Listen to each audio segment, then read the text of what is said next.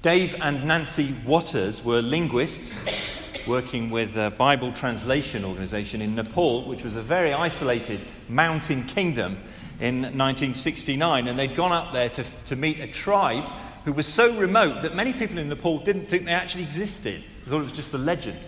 Eventually, they found this tribe through some amazing events, searching through the snows, to there in the foothills of the Himalayas. And they tried to reach these people so they could understand their language and give them the Bible in their own heart language. But it was deeply frustrating. They couldn't find a language helper. They were depressed, a long way from home, homesick, struggling. They nearly gave up. And then one day, finally, Dave, who was a friend of my father, found a man who could teach him the intricacies of the Kham language. And this man's name was Hasta Ram. Up there in the mountain heights, in the blue beyond, Dave discovered that God had already been preparing the way. He asked Hasta Ram to help. And this is how he described what happened next. Point blank, right out of the blue, came the question Do you know about one called Jesus Christ? This is a tribe that had never heard about Jesus. Dave said, I was astonished. Unable to find my voice, I nodded my head in the affirmative and stammered, Where did you ever hear that name? Without answering, he got to his feet, took a small key from his pocket, and walked to a locked metal trunk in the corner of the room. He turned the key in the lock, opened the lid, and drew out a small booklet in the Nepali, Nepalese language, dog eared and worn. The pages brown with age, some falling loose from the staple binding. I read this book every day, he said, as I sit with my cows on the hillside. I carry it everywhere I go. It tells about one called Jesus, but I have not till today found anyone who knows anything about him. If I go with you, will you promise me one thing? What's that? I asked. I'll teach you my language, he said, but I'd really like it if you would tell me all you know about this man. And Dave says, My heart beat wildly. I can do that, he answered. I'll be happy to teach you all I know about him. True story. Uh, Hasta Ram had somehow come across a copy of one of the Gospels, the true official biographies of Jesus Christ, and we're studying the Gospel of Mark together. And what we said last week, I'm going to repeat it often, is that Mark is the story that changes everything. It's the story that changes everything. In the first 13 verses, we've had the curtain pulled back, and we've seen what's really going on behind the scenes.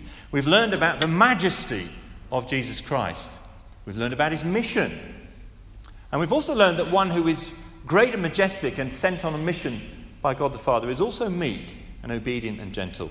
Jesus, it turns out, is the long awaited king, the one appointed by God, the one who will sort this world out and all its problems. Verse 1 claims it, the beginning of the good news about Jesus the Messiah, which is another way of saying King Jesus. In verse 11, God the Father speaks from heaven and affirms Jesus' royal identity, uh, alluding to Psalm 2. Psalm 2 is an enthronement psalm, and in which God uh, speaks and says, uh, if I can find it, verse 11, You are my son. God speaks to the king, and he says it to Jesus here. And by the end of verse 13, Jesus has already defeated humanity's greatest and oldest enemy a spiritual being known as Satan, the accuser. He's relived the testing of Adam and Eve in the garden and the testing of Israel in the wilderness. That's suggested by the number 40. Uh, unlike Adam and unlike Israel, Jesus was victorious. He's vanquished Satan on his own out in the wilderness, surrounded by wild animals. So you might say the book's starting well. He's the king. But what kind of king is this? And what sort of kingdom is he over? Having been appointed by God, have we got a problem here? It's just a bit crackly. But... Okay, sorry. Having been appointed by God, Jesus then gets thrown out and sent out into the wilderness. He's the king. We know this now because we're the readers, but no one else in the story does. And Mark will show us 15 chapters of people saying and asking, Who is this? and then getting the wrong answer. Only one person in the book, one human, really gets who Jesus is, and it's one of the guys who killed him. Not until chapter 15, right near the end, a Roman centurion looks at how Jesus died on the cross and he says, Surely this man was the Son of God. But we're getting a bit ahead of ourselves. Today, the curtain falls back and we read about the events as they unfold in front of people. And this book was written down within living memory, eyewitnesses affirmed to mark what is written down here. And we read the events of the early days of Jesus' public ministry, and we start to get some answers to the questions what kind of king is this? And what sort of kingdom does he lead? So we have three points today, and Frank will bring them up. And I think I owe Frank and Rupert an apology. I put these into the PowerPoint before the service, and I think I deleted the thing that Rupert was going to read out earlier. So, my bad. Firstly, we learn about the summons of the king. Secondly, we learn about the authority of the king. Thirdly, we hear the call of the king. The summons, the authority, and the call of the king. Are you with me? Yes, three of you are. Verse 14 summarizes what Jesus is really all about. Have a look with me. After John was put in prison, Jesus went into Galilee proclaiming the good news or gospel of God. The time has come, he said. The kingdom of God has come near. Repent and believe the good news. So he's announcing something called the good news. or Another word for it is the gospel. Now, a gospel in the ancient world was a news report. It was a news report about some awesome, world changing victory. And this one, it says, is the gospel of God. This gospel, this good news report comes from God Himself, and it announces that the kingdom of God has come near. The kingdom of God. King, what is this kingdom? A, a kingdom, the kingdom of God, is not a spatial kingdom like the United Kingdom or the kingdom of Cambodia or the kingdom of Gondor. And for any geeks out there like me, the kingdom of God is the reign of God, the rule of God over human lives. So it's the, it's the sphere of God's reign and rule, okay? It means that God has now as it were, entered the fray of human affairs. Now that Jesus has come, the world is under new government. There's a new reality. God is on the loose. The great prophet Isaiah had prayed, Oh, that you would rend the heavens and come down. And what we heard in Jesus' baptism was that the heavens were torn apart. And God indeed has come down now. And in light of that, that the kingdom of God has come near, Jesus says what? Everyone must repent and believe the good news. Everyone. Now, what is repentance? It's not a word we use very often. Repentance is a total change in the direction of your life. A total change in the direction of your life. Not just changing some of your characteristics, you know, working on your temper. Not just tweaking some of your behavior, but a complete change in the direction of your life. But why does Jesus say here that the kingdom of God is near and not here? You think it is here, isn't it? Jesus is here. The answer is because God's kingdom is breaking into history with Jesus, but it's not fully established. If I can use a couple of long words, the kingdom of God here is inaugurated but not consummated. It's begun, but it's not finished. It's here and not fully here. And this took Jesus' followers years and years to figure out because they thought it was all going to happen at once. Right at the beginning of the book of Acts, some of you may remember Acts chapter 1, Jesus has been crucified, buried, risen from the dead on the third day. He comes to teach his followers, and what's the big question they want to ask? Are you now going to restore the kingdom? You know, we've been waiting for three years. And Jesus says, It's not for you to know that. And what we now know, 2,000, nearly 2,000 years later, is that we are living in the in between time, between two comings. The first coming of the Lord Jesus in humility as a baby, one of us, to die on the cross in our place as a substitute, and the second coming when he returns in glory and every knee will bow, and every eye will see, and every tongue will confess Jesus is Lord of all. We're in the in between time Kingdom started, but it's not fully here. And in this time, there's an amnesty. Anyone can come in. So the call is repent, total change of direction, and believe. So this means that this gospel, the story that changes everything, is not lifestyle advice. It's good news, not good advice. It is, in fact, a royal summons to submit. One scholar called David Garland says that the dominion of God has come near. So near that Mark believes you could reach out and touch it in Jesus. The future created by God is no longer like a, a flickering hope that's light years away. The future that God promises has now become available in the present. No representative of an earthly sovereign would ever announce, so and so has become king, and if you like, you can accept him. The very announcement that so and so is now king contains an implicit demand to submit. Jesus' announcement that God is king, the kingdom of God has come, contains the same absolute demand on us. You see that? Yesterday I heard the story of a friend of mine. He's a church leader and a church planter up in Scotland. He had a, a life that uh, I've seldom known anyone with a life that was uh, someone who was so broken. He was abandoned at the age of two by his mother. His father had long gone.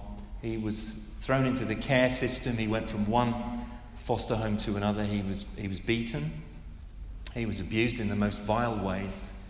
Uh, at the age of 16, the, the system chewed him up and spat him out, and he was on the streets, alone and scared and homeless. He was, he was raped, he was addicted, he was terrified, and in the end, he committed a crime and was sentenced and put in a category A prison.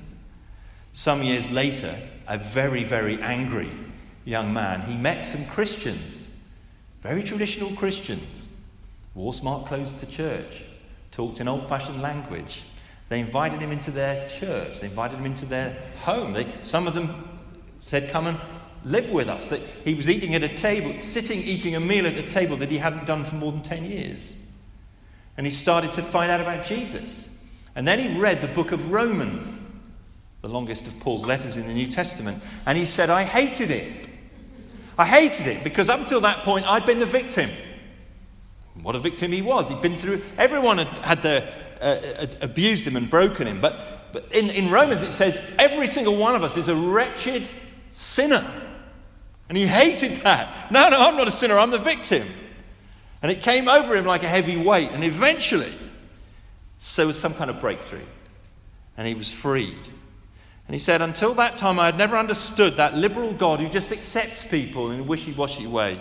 And now I saw the biblical God whose wrath and anger and righteous judgment are on the sin of the wicked, which is every one of us.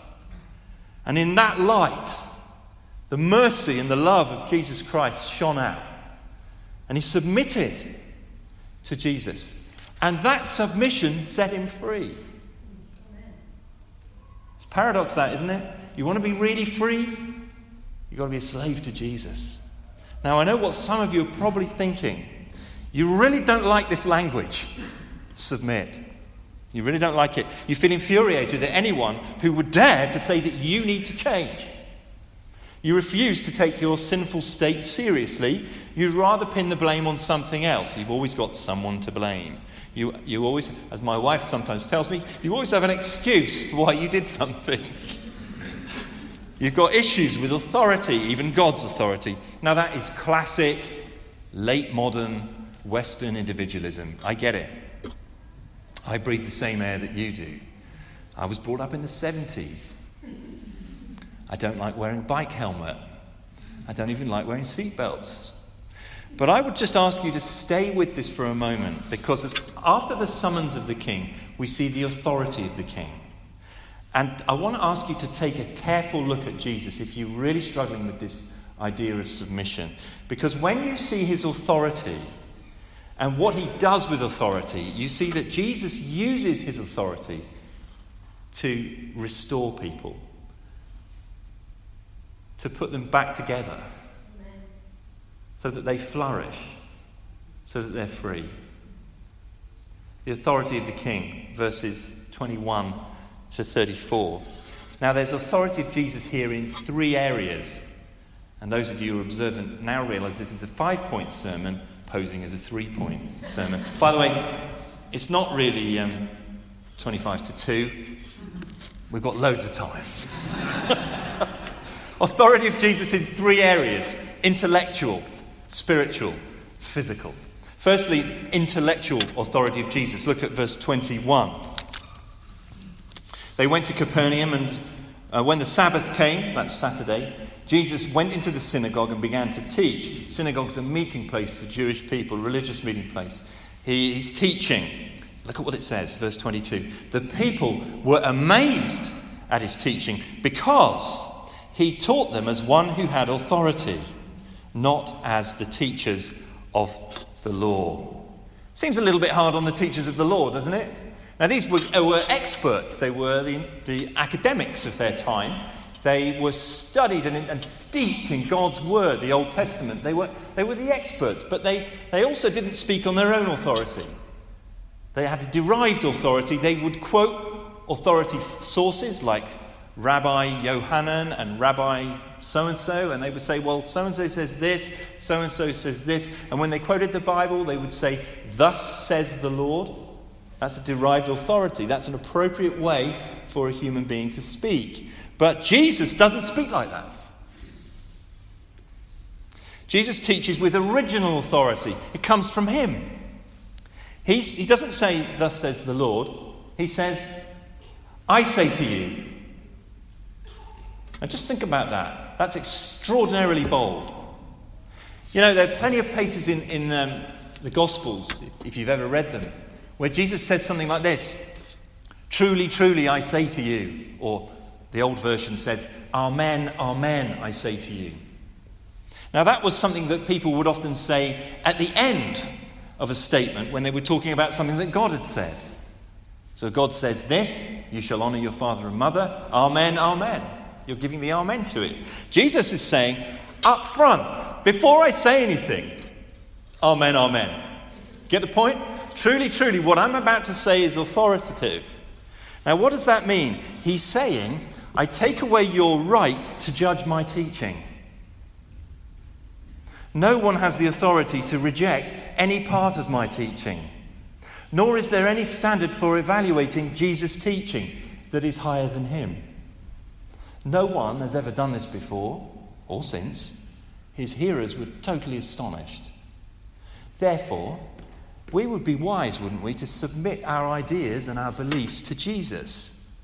Let Jesus Christ challenge your intellect. Intellectual authority. Secondly, spiritual authority. Jesus, the exorcist.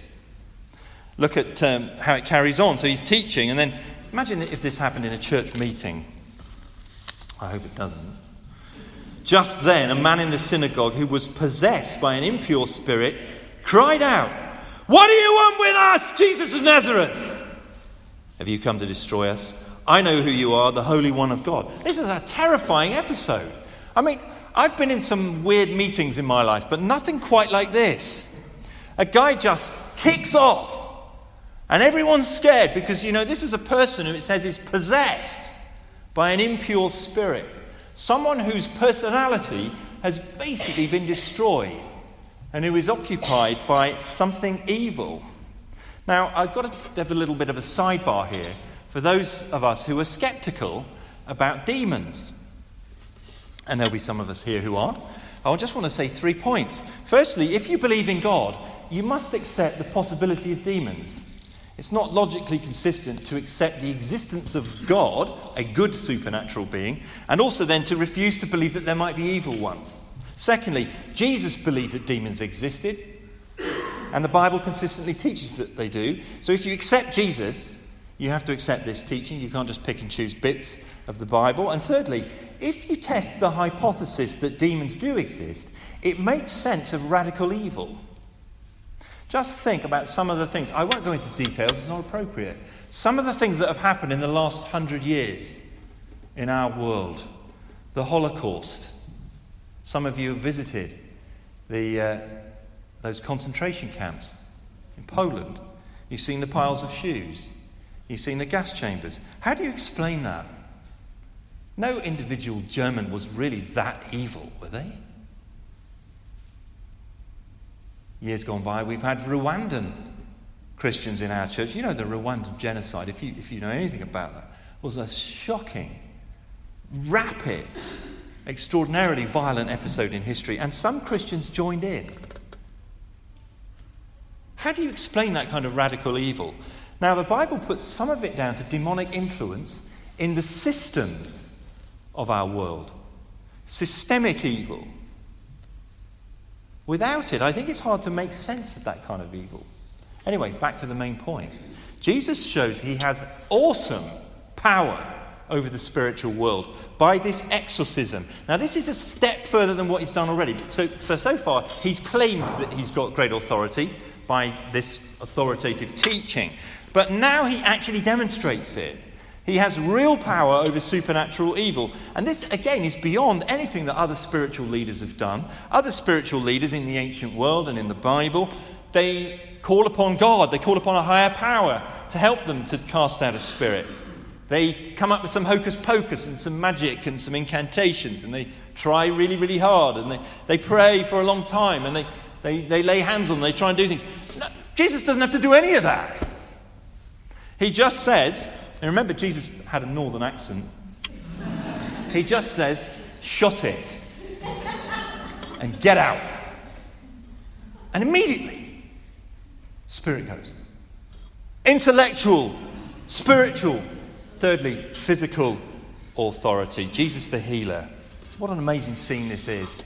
He's finished his sermon, feeling a bit tired and hungry, goes back to his friend Simon's house, his followers' house, and there's mother in law. But mother in law is really ill. It says a fever, but in those days, a fever was regarded as a very, very serious thing and might even be seen as, as some sort of judgment from God. She's burning up with fever. She can't possibly get out of bed and feed these hungry guys. And so, what does Jesus do? You notice how much effort he put into it? Where is it? Verse 31. So he went to her took her hand, and helped her up. The fever left her, and she began to wait on them. Some of you doctors, wouldn't you like to be able to do that? Yes, Din. It'd make your job so easy, wouldn't it? Just go to Donald Lee's ward there. He's been in bed since July the 5th, is it? August the 5th. And all the highly educated doctors are attending to him. But imagine someone just walked in, took Donald gently by the hand, and helped him, and up he gets completely restored. And it might look like this is some sort of, you know, um, patriarchal thing going on where the woman has to wait on them. But what's really happening here is there's a little picture of what happens when Jesus comes into your life and he restores you is you start to serve. You start to serve other people. That's the heart of being a disciple. And Jesus himself was the great servant. She gets up, fully restored. And so, of course, word gets out. I mean, could you imagine? This guy went into the hospital and just helped someone out of bed. Can you imagine? Now, what does it say next? Did you see that? That evening after sunset, you see, they're Jewish, uh, faithful believers. They won't come out on the Sabbath. But the Sabbath ends at sunset. So they're all waiting for it. Is it time yet? Get that sick family member on that stretcher. We're going down to that house. And if you have anyone ill in your family or friends or you, you suffer with ill health, you would sell your shirt to get down there, wouldn't you? Of course you would. The whole town is pounding at the door. It says, uh, the whole town gathered at the door, and Jesus healed many doesn't mean he only healed some of them, it means there were many of them. Many who had various diseases, lots of different things. He doesn't just do fever, you know, he does all sorts. But he would not, and he drove out many demons, but he wouldn't let the demons speak. They know who he is. He doesn't want that secret out yet. Wow. What does this show us? He is the king over the physical world. He is concerned about it. He both teaches and heals. He meets spiritual needs and physical needs, and so should his followers. So, that was the longest point, by the way. Intellectual, spiritual, physical authority. What a man. You see, with Jesus, we're not just talking about someone who offers you a belief system that sort of promises you to get you to heaven. We're talking about somebody who's bringing in a whole new realm of existence, liberating, delivering, restoring, healing, rescuing. And the Bible teaches that what Jesus did then for a few people, he will do at the end of time for the whole world.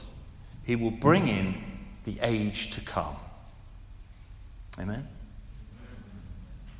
You see his immense authority, but do you see what he does with it? He uses it to restore humanity, he delivers and frees people. So, do you want to be part of God's future? Or do you want to stay living in this sick, broken world? People struggle with the idea of Christ's total lordship.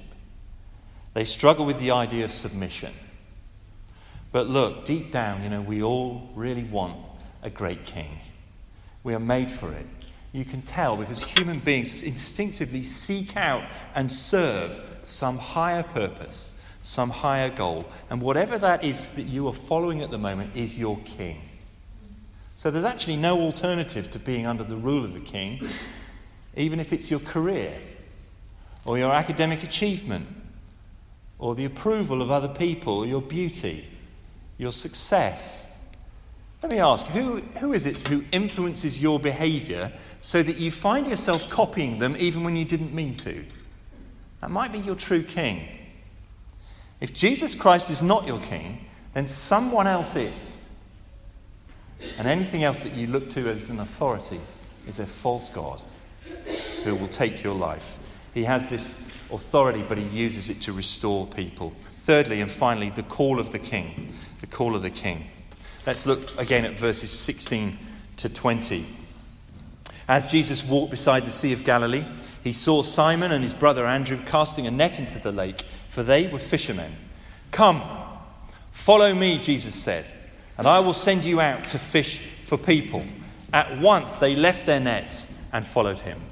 And when he'd gone a little farther, he saw James, son of Zebedee, and his brother John in a boat preparing their nets. Without delay, he called them. And, they, and, and what? They left their father, Zebedee, in the boat with the hired men and followed him. Now, this is an extraordinary scene. Here are people who are not just in the family business, but it's probably been the family business for generations, maybe even for hundreds of years. This is all they know. They're fishermen, which is a great trade because you can always put food on the table. And if you haven't got enough, you just fish for a while longer. And you can sell fish and you can live by it. And this is what they do. This is their place in society, it's their status. You might say it's their identity. And what does Jesus do? He comes up and he doesn't negotiate, he gives an abrupt command Come, follow me. And they immediately follow. Now, this kind of looks bizarre to me. Um, Luke, Luke's gospel, and John's gospel fill in a bit more background. These guys had met Jesus before, they'd seen things about him. But not Mark. He wants to show it as being really decisive, instant, radical obedience, because he's showing us the power of Jesus. Someone who could, can you imagine walking up to someone on the street and just saying to them, Come, follow me? I mean, What would you do if someone said that to you? Run a mile. Now, where does this lead us? Do you know, this leads right to your front door. It leads right to your bedroom. This is what happens when the king shows up. For them, it meant they had to leave work. Their role was redefined. Fishing was all they knew. But now Jesus is rewriting the script and he's given them a new job description fishers of men. What's that? It's a very ominous thing in the Old Testament. It means gathering God's people for judgment. But in the New Testament, it gets a new glorious meaning, which is to gather people out of the realm of darkness and chaos, the water, and bring them into the light, the glorious presence of Jesus Christ. They leave their, their work, they leave their family. Do you know there's something poignant about this scene? They, they leave dad in the boat and follow Jesus. When Jesus Christ calls you, belong, the place you belong is redefined. Now, your primary loyalty, your primary allegiance is not to family, but to Jesus Christ. Some implications of that. There will be times when you have to obey Jesus instead of your family. And for some of us from traditional cultures, that will be a, a, something you have to count the cost of. There will be times, there may be times that you have to obey Jesus instead of your parents, but you have to balance that with the biblical law to honour your parents. Jesus, however, must come first. For some, family will be deeply disappointed if you take Jesus seriously. We've had at least one person in this church who came to faith and was disowned by their family. People in this country have been killed, honour killings, because they took Jesus at his word and followed him, and their family killed them. People in the Midlands. Some of us here who are from British families, maybe it'll all be a bit more civilized and, and quiet, but you know you've been disapproved of. Are you going to take Jesus seriously? And if Jesus is your family, then Jesus' family is your family. We are family. That means that this ragtag group of people at this church, all these misfits gathered together in Grace Church, are your family, brothers and sisters. That means we have to love our church family. Um, what if what someone wants to borrow something? I've forgotten. Someone asked to borrow something from us, and I forgot it today, so I'm being convicted by my own sermon while preaching it. What if somebody turns around at an inconvenient time? You know, you're wearing your dressing gown. Oh, I need me time. What if somebody needs a meal? Yet another person has had a baby. You can always buy them a takeaway. Anyway, what, let me say something. I, it's going to feel a bit sharp, but I'm going to have to say it anyway. There's about 60 of us on something called WhatsApp. Um, I think we made one of our younger sisters feel embarrassed on WhatsApp the last few days uh, because we were kidding around about something she asked us to do on WhatsApp. And I think I started it. you know, she's our younger sister. We want to love her, I'll make her feel awkward. You see how this starts to connect? All gone quiet. They left their job, they left their family, they left security. It's what I know. Fishing is a steady job. Now we're going to follow a young carpenter around the country. Goodness knows what's going to happen. Sleeping rough. You ever done that? I've done it a couple of times. I hardly got any sleep. What could happen? You take a risk. You take a risk when you follow Jesus. You don't know what he might ask of you. Are you ready to bet your life on him? Jesus is the king. And when you come under the rule of a king, it's not democracy. It's monarchy. And you come into a kingdom, and when you come in, all of you goes in. It's like becoming a citizen. You can't have a leg and an arm and an ear that becomes a British citizen, but the rest of you stays Nigerian. If you want to come in, all of you comes in. We've learned what he says, the summons of the king. We've seen who he is, the authority of the king, and we've heard what he demands, the call of the king. Come, follow me. So, what is the real world cash value of this teaching? What does it look like in everyday life? Let's try and land the plane. We were talking on Thursday night in our uh, life group, which is called the Base Camp.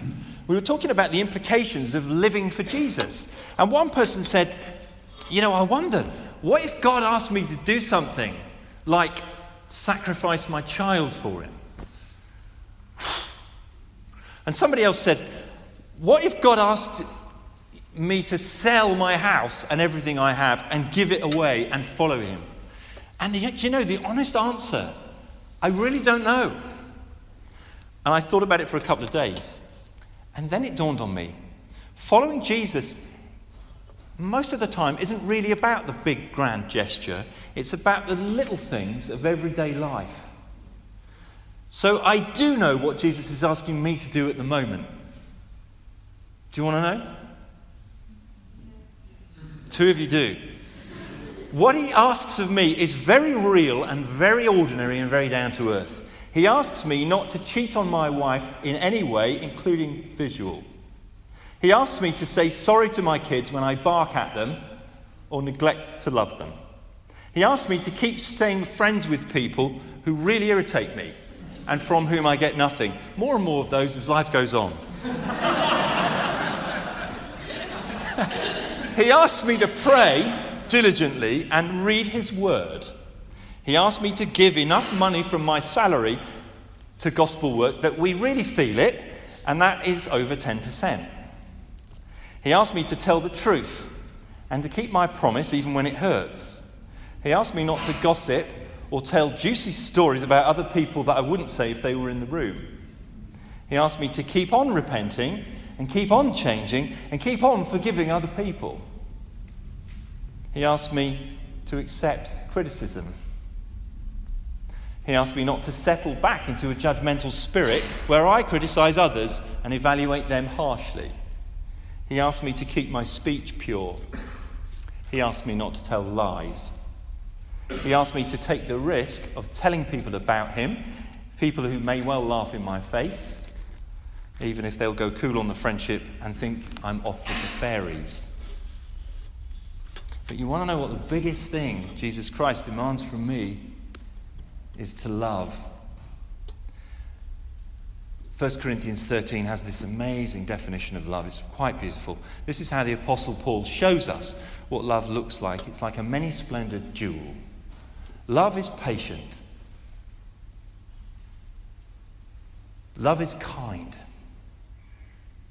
love does not envy. Love does not boast. Love is not arrogant. Love is not rude. Love does not insist on its own way. It is not irritable or resentful. Love does not keep a record of wrongs, but rejoices with the truth. Love bears all things, believes all things, hopes all things, endures all things. Love never ends. The heart of what Jesus Christ demands from us, if we follow him, is that we become lovers. Love the Lord your God with all your heart, mind, soul, and strength, and love your neighbor as yourself. It's the greatest commandment. He asks us to grow more loving. Every hour, every day till we see him face to face. That's what it means for me to be obedient to Jesus. What about you? Let me ask you in closing who's your king? Is it Jesus Christ? Are you all in? Or are you trying to pick and choose which bits of your life you give him and which you keep for yourself? Remember those early disciples? They dropped their nets and followed. No turning back. That's what it is to follow Jesus Christ, to hear the summons, to see his authority, to respond to his call. There's lots of different people in this room. I don't know you all. There'll be some lukewarm Christians here. You are a Christian, you're just not particularly hot at the moment. And I'm not talking about your looks. You're just kind of lukewarm, tepid. You know what? You are forgetting Jesus the one that you loved and turned to all those years ago, come back. Follow him. There'll be some compromising Christians. There's something you're doing at the moment, some relationship, something that you're in, involved in, something you're even thinking, your thought life, your habits. You know, you are betraying Jesus. Stop today. Repent. Believe the good news. And there are some suffering Christians here. You're struggling with something and no one really understands. We, we don't understand it. We can't. Maybe you're suffering on your own. You need Him. There's no one else. And then there'll be some here who aren't Christians. So happy that you're here. Now you know what it means to follow Him, don't you? This is a high bar. This isn't just a bit of good advice. This is the summons of the King, who has all authority. He wants nothing less than all of you. What are you waiting for? Let's pray.